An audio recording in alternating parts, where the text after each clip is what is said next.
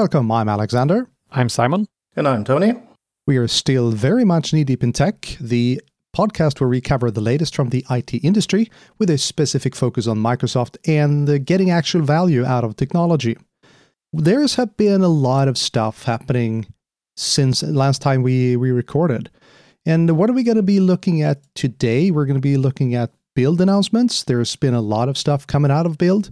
We will be talking about a bit about um, Swedish companies and cyber attacks. And then we have a crap ton of updates. So let's dive straight into Microsoft Build. Did any of you guys get to watch any of the episodes? Did you have to ask that? no, I, I actually had had it planned, but I think I think I made the mistake that I'm telling everyone not to do, and that was I didn't set aside time to actually watch it. So I didn't even have it in my calendar. Um, so therefore, I had things planned most of the time. Uh, so I haven't actually been able to see one single episode nor the keynote. Yeah, so I did actually have a quick look at the session catalog prior to the event itself, and I didn't really see, uh, as per usual, anything that really hit uh, my area of interest and competence, um, which uh, it's, I suppose, expected since Build is mostly developer focused still. Uh, there was a few things that I found on Twitter during this week and also uh, earlier this morning, just to try to find the interesting bits that might actually um, be something for me as well. But we'll get into that in a minute. And I think that this is a very good point that you made, Simon, that we didn't set aside time. In my case, I was uh, training, so I, I could not set aside time. But it also drives home the point of how do you view an online event like this? Because if you do not set aside time, you are at best going to be looking at it with one eye basically while you're working. And at worst, you're going to realize that, oops, you kind of forgot about it. And you do not forget about, or I, let me rephrase that. You shouldn't forget about an in-person conference that you've paid thousands of dollars for. So it, it it comes down to I'm not paying for this. What kind of expectations can I have, and what kind of expectations can they have on me as an attendee? Despite the fact that I I saw a number of twenty thousand people having um, signed up for it. Okay. Also, there's a time difference for us. Yeah, but I think they weren't they running it 48 hours straight. They they did have a lot of sessions that were aimed towards the European time zones.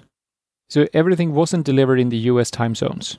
No, that's true. And they also had um, re retakes, so to speak. They they did a session yeah. multiple times to cater to the different um, time zones. And I think they had think they had way more than 20,000. I think they may have had 20,000 people signing up prior to the event, but I saw numbers that were over like close to 100,000 unique viewers total. Wow. That's pretty impressive. Yeah, and I, I think it was Scott Hanselman that shared that, and, and that the average time these people were following build were like a few hours. So I, from from that point of view, it's a success because Microsoft have been able to reach more people than they usually reach with Build and or Ignite. And that I think is a huge point, the ability to reach more people because at the end of the day that's what this is all about. Trying to figure out how to do so with um, remain with, by, while still keeping a good quality and seeing what you can do more than just a normal online conference. That's that's a different story, but I'm, I'm pretty sure that we're going to see that going forward. What was your guys' uh, uh, key takeaways that you have read about um, after the fact? I think there are a lot of things. I, from my my point of view, I like the um, the push towards reunion uh, so product reunion where we'll see the APIs from Win32 apps and Universal Windows Platform apps growing together and becoming one API set, and where they will be disconnecting those APIs from Windows. And just prior to us starting the recording, I think it was Alexander who said that it's it's more on they're moving towards a more Linux style operating system and Linux style apps. And it which makes total sense because that that's what they are claiming all the time that Windows is only the platform.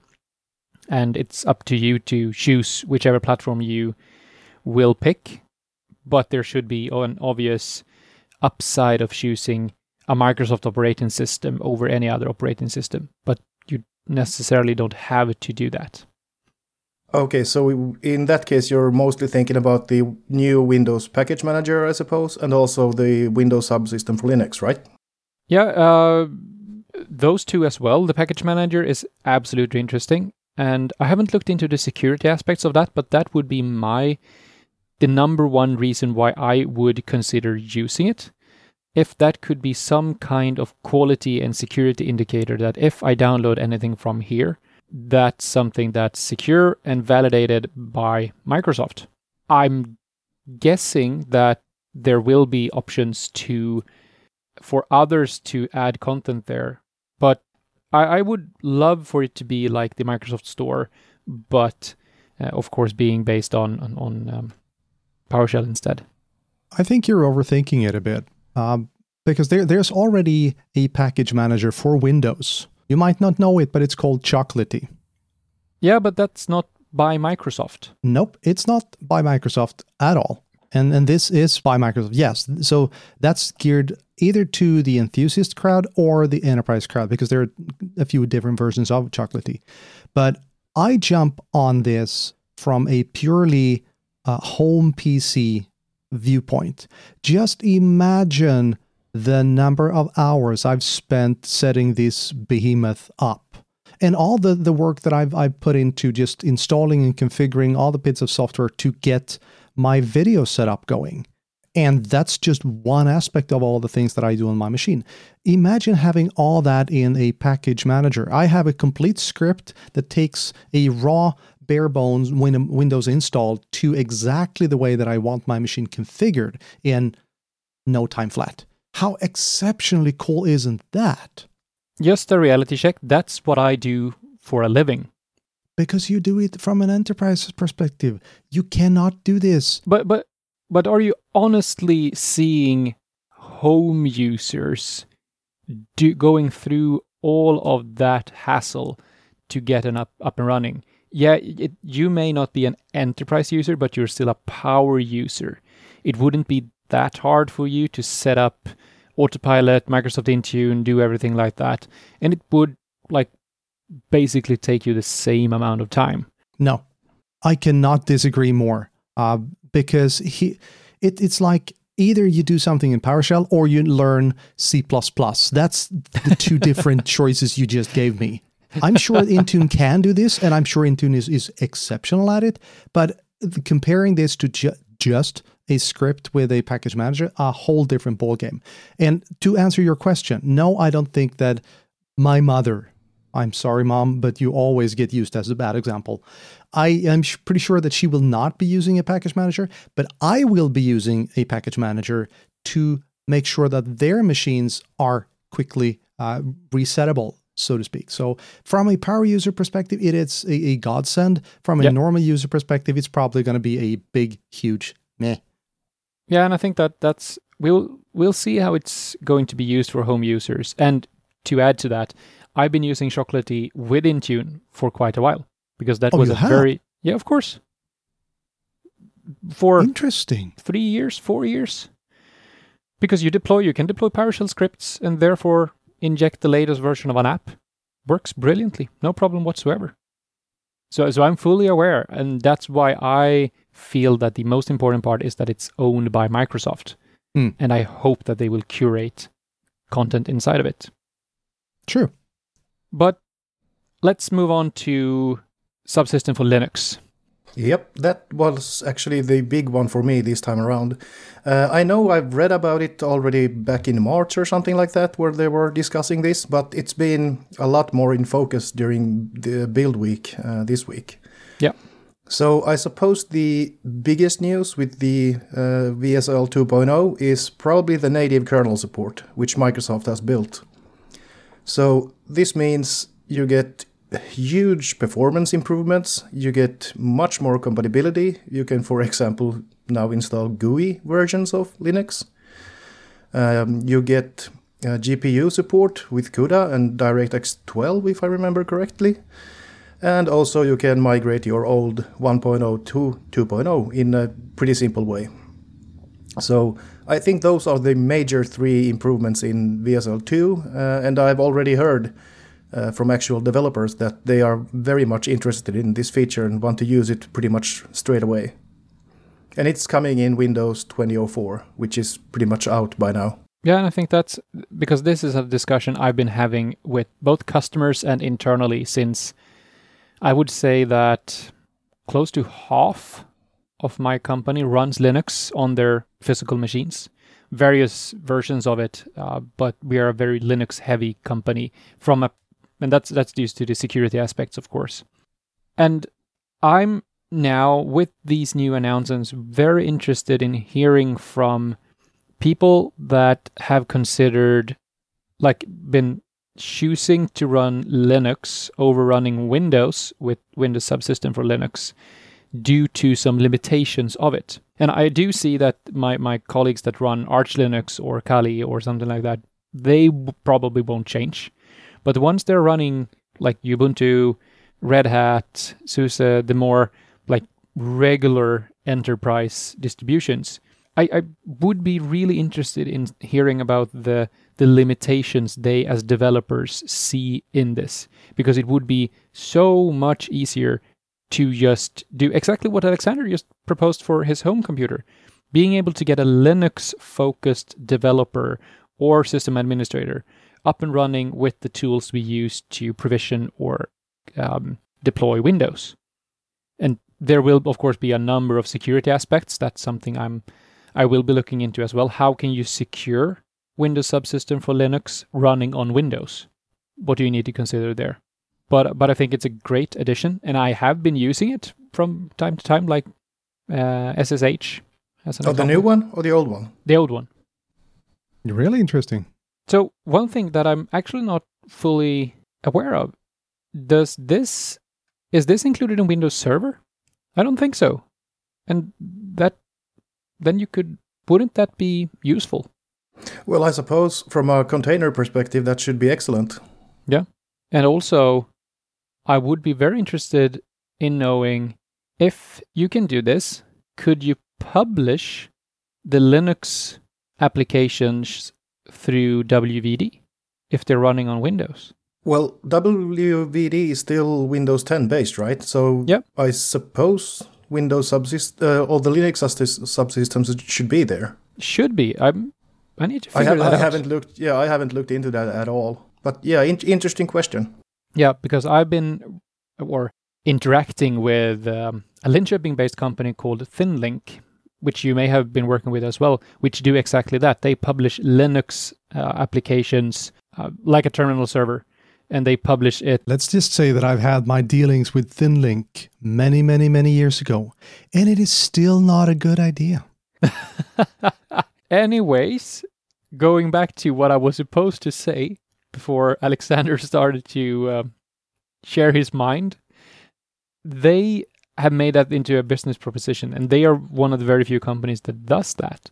So if you were able to run Windows Subsystem on Linux, running on Windows to remote the session and publish Linux applications over WVD, that would be very interesting and a very, very powerful and fairly unique combination. The funny thing is, I'm, I'm going to ask you the exact same thing that I'm asking most of the proponents for for ThinLinc. Exactly. Why? Show me one piece of software that is so important on Linux that you need to jump through all these hoops to get it on a Windows desktop. I'm not fully aware of that, but I've been working with organizations where this have been an absolute necessity. A what now? Necessity necessity. Yeah, same thing. I think we need to put in a, a segment on on spelling because I I know for a fact that I do these weird stuff exactly weird things as well. But please do go on. Yeah, and and I think that going back to what I just said about security and manageability, think of it the other way around. how much hassle would it be to deploy Linux workstations for 10% of an organization and keep on maintaining them? Yeah, with the management tools and everything else as well. Compared, and that would be in addition to the same environment running Windows. And compare that to the hassle of integrating something like ThinLinc. And that's a good point. And we're not going to be dwelling here anymore because I it's been over 10 years since I looked at it last time. Yeah, just because you haven't evolved in 10 years, it doesn't mean that the product that is a good point. Yeah. That is a very good point. And that's an interesting segue. What has been developing, though, is something extremely interesting, and that is the Synapse Analytics. And Synapse Analytics was actually announced at Ignite. Yeah. Uh, it was announced by Rohan Kumar, who owns Everything Data. And it is a one stop shop for storing data, wrangling data, i.e., integrating data, analyzing data, and visualizing data. So it's essentially it's data lake, it's Spark, it's uh, some bits of Hive, it is Power BI, it is Azure Data Factory, and all the bits and pieces that you can think of when it comes to all the kinds of machine learning stuff you can ever want. All in one package. You do not leave the Synapse Studio to do all these things. You have the notebooks, you have the whole nine yards inside of Synapse Studio. You could have done all these things with, with using the bits and pieces that you have in Azure previously. I, I'm not going to go ahead and say that it was easy, but you could do it and you could integrate it. I mean, that's how we build stuff in Azure. But now we have everything in the same pane of glass, if you will. It's the same product. And what it also has, or will have when we move forward, is the on demand stuff. We can actually spin up a an Azure data warehouse on demand just to satisfy one specific query. And that is something that we never had before. It is a super interesting proposition and it's now in public preview. So we can actually get to play with this for the first time in in history. So I'm I'm super excited for Synapse Analytics, and I'm I'm very very uh, much looking forward to seeing where they go with it now that they have a public preview and so many more people are using it. Is the main value proposition simplicity in integrations? Or does it add any other functions that you previously didn't have access to? Yes, on both questions. It's integrated, and Yep. that makes it easier to work with. But you also get the whole on demand stuff, uh, kind of Azure Data Warehouse uh, serverless, if you will, that you did not have access to previously. There are still a lot of things that you cannot do with Synapse that you can do with your own Databricks and Data Lake um, setup. But on the other hand, they've been at this for a long time. Synapse basically just came into being. So Yep. we, we're we're seeing the first steps of a pretty interesting child coming out. Because to me, that sounds pretty much like, you know, the again, Microsoft consolidation umbrella thing that you use just to bring many different kind of products under the same umbrella or the same pane of glass, so to speak. And that's a good point. And the thing to remember is inside of Azure, you have Databricks. And Databricks is a hosted version of Spark, which in turn is an open source analytics platform, extremely powerful. With Databricks, it is managed, so you do not have to create your own cluster. You don't need to manage all the ifs and buts that you have with a normal uh, Spark system. But Databricks is not Microsoft. And Microsoft used to have their Azure Data Lake Analytics uh, thing. That was the, the analytics counterpart to the Data Lake storage. But Azure Data Lake Analytics went away. They deprecated it and pretty much took it out of circulation to a lot of people's confusion. And they went with Databricks instead. I personally think that was a better choice from a um, functionality standpoint, but it is not Microsoft. And I, I thought to myself, this is not going to stand because Microsoft does not control Databricks. And either they buy Databricks, which they have not done, or I think they're going to be starting up something on their own. And That's what I think we're seeing with Synapse because Microsoft is controlling the entire package with Synapse. It's the same Spark, but it's controlled by Microsoft in in their own. I think we'll be getting back to the build announcements. There have been a lot of announcements around Microsoft Edge, both from a security and productivity point of view. We haven't talked about Microsoft Lists or the new Power Toys, and there is probably way more that we don't even understand so we'll be getting back to build uh, over the coming weeks, I would assume, and hopefully we can also get some of our developer friends to uh, give their view on it. So you're claiming that Swedish companies pay the highest ransom to cyber attackers. Could you say something about that? Yeah, just to clarify that, I'm not claiming. Sophos is claiming that. Uh, and Sophos is, for the ones who doesn't know, uh, an anti-malware or threat protection company uh, and they do yearly state of ransomware um, studies. So this time they have interviewed 5,000 IT managers across the globe, I think it's 26 countries, on the state of ransomware. And there are, apart from Sweden being one, I think it's the second, second most likely country to pay the ransom, we also pay the highest ransoms. And to put that into perspective, over the globe, the average ransom that you are required to pay to get out of a ransomware attack is 7.5 million kroners, so uh, $750,000 or just about. In Sweden, our average ransom that are being paid is 26 million kroners, so 2.6 million dollars. That's the average. And we'll be getting back to some other numbers later on, but the main reason, as Sophos describes it, is probably due to our high salaries. That's the, the especially the thing that they see as something that drives that. But it's also like the part of like lost income and so on, of course.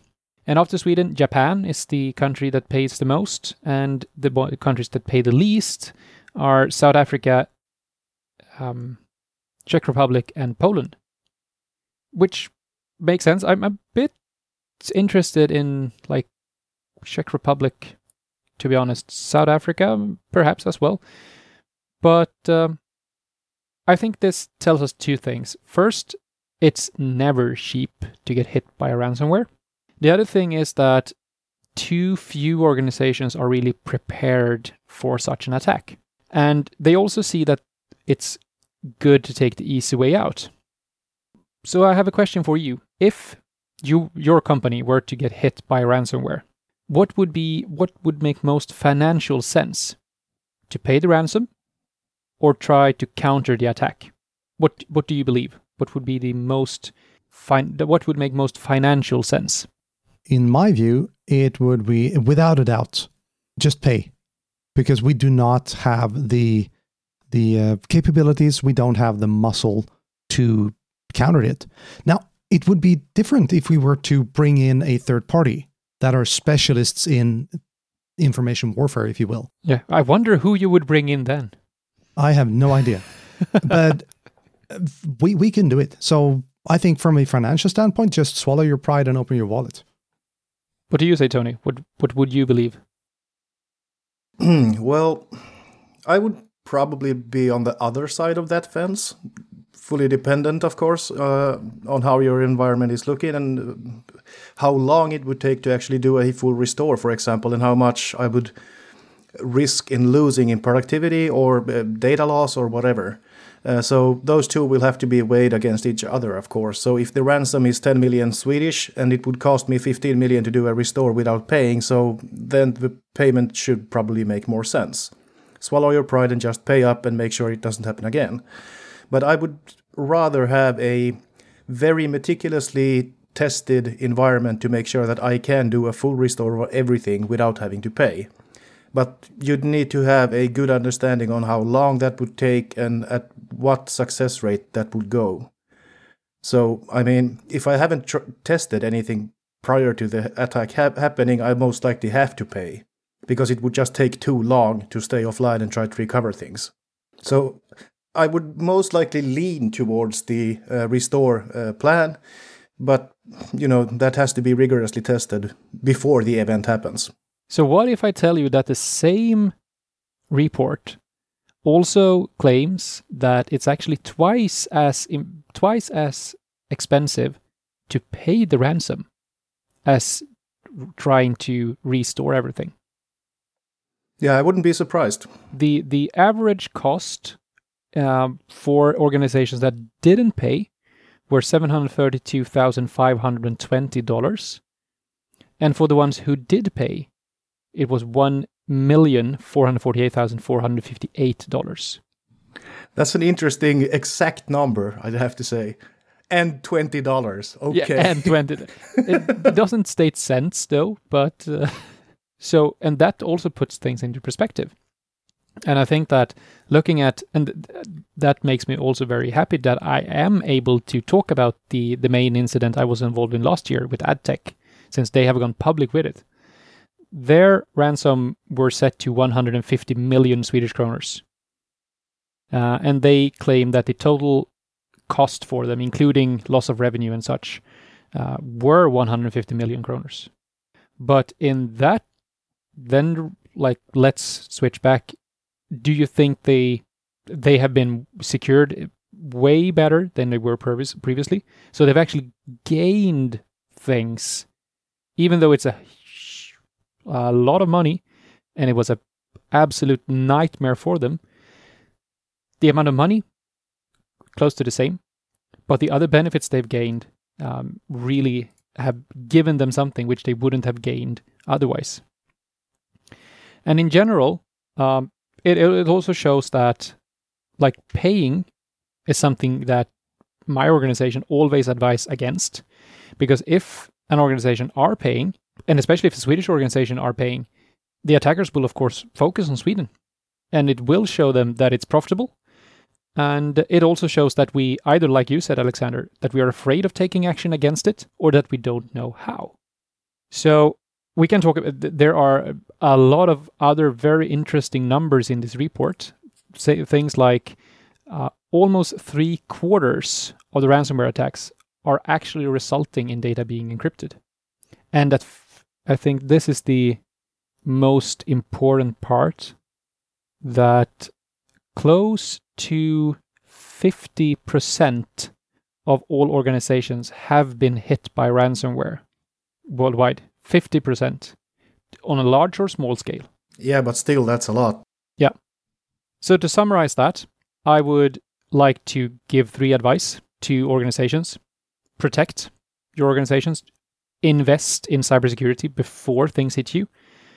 Be prepared. Practice for this kind of attack. We do practice a lot for like fire drills or whatever. You should practice for a cyber attack as well. And if you get hit, prevail. Like fight back. Never ever pay. Never take the easy route. Stand your ground. And if needed, as Alexander said, get help. There are organizations that are experts in doing this. Um, and it's like you get into a big crisis on a happier note, what's been going on with Power BI? On a very much happier note, I'm so happy you said that. No, so we've had the May update, and the May update, as as always, it contains a lot of interesting things, but I am going to highlight only a few of them. One is the dataset impact analysis. So whenever I replace a dataset, I will now be shown what reports are using this dataset. So I will know who I will be impacting with this update. It's it's a small thing, but it is it, it's a great way of making sure that I will be sleeping better at night because I will not inadvertently uh, change something for somebody that I did not know used my dataset, for instance. And the other one, I can only say thank you, thank you, thank you to Marco Russo uh, Marco is one of the uh, he's one of the Italians, aka the Italian gods. They have made an update, a change to Power BI that is enormous. I cannot overstate this. You've all been at this um, for a long time, and you probably enjoyed Office when Office was uh, changed, um, or I should say, localized to Swedish. Do you remember Visual Basic for applications? Oh, with a very sour taste in my mouth. Yep. And they also uh, actually localized the language of the actual uh, Visual Basic language, which is stupid in extremis. And we've had a bit of a similar thing in Power BI because Power BI will uh, look at your regional settings when it comes to decimal symbol and list separator, which is an issue when you have a language that relies on a specific decimal symbol. So that's why I could not use a Swedish install of Power BI or um, a, a Swedish install of my Windows machine and just use any uh, copy paste um, DAX from the internet because I would probably need to change my my um, comma separator or my my decimal symbol. Both me and Tony are now looking sick. Yeah, well, it's it's just because we feel that your pain. I've I've had this issue myself with the Excel. I mean, even the latest versions of Excel. Uh, with the separators uh, uh, differing between languages and regional settings and that kind of BS. I, I can't for the life of me believe that we're still having this issue in 2020. It's it's just ridiculous. It is, and as of now, we are not having it in Power BI anymore. And well, good for you. Yes, it's it's an amazing update. So that's what I have uh, on a very happy note.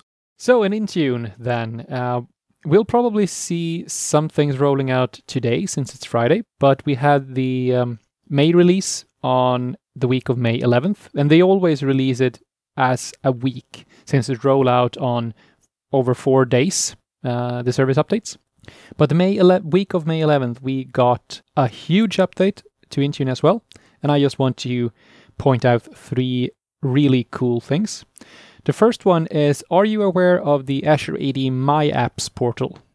Yes. Yeah, so where you can publish your um, Azure AD integrated apps. Microsoft is now looking into a unified delivery and adding those apps to the company portal instead. So that you shouldn't be forced to go into a separate web page to find it. You should get them in the company portal, regardless if you are Intune enrolled or not. And the same applies to your Office web apps, that you should be able to see them in the company portal too. So that's really bringing it all together, and you shouldn't really care about how you get your app as long as you have the company portal. And I'm guessing that we'll see other things getting into the company portal over time as well from various different app sources. The other cool thing is that the Endpoint Manager portal, which now will be replacing the Intune node in Azure in the Azure portal from October, uh, have been completed with the endpoint security content and node there. And it's been added also a couple of new features for especially BitLocker. So it's your one-stop shop for anything related to endpoint security, regardless of which endpoint you actually are using, which is super cool and really makes it easy to find what you're looking for. So is that available already today? Yeah, it is. It is. Uh, and the last thing is that we have new protected apps. So app protection policies. I don't know if you have implemented that for for your organizations. The MAM part of Intune. But now new apps have been added that we can protect and apply these policies to. And I would say that the most notable one are the um, Microsoft Whiteboard app, two ServiceNow apps, as well as Medio. So Medio is a way to book and schedule meetings, book resources, and such, and a bunch of other uh, apps in addition. So that's something you definitely should look into and see if your organization is using any one of these and then add them to your app protection policies. That sounds awesome. We are, well, we did run out of time a bit back. This will be a slightly longer episode. But we thank you so much for listening to Knee Deep in Tech. And if you have any feedback, questions, or like to be part of an episode, don't hesitate to reach out either on social media or via email at podcast at kneedeepintech.com.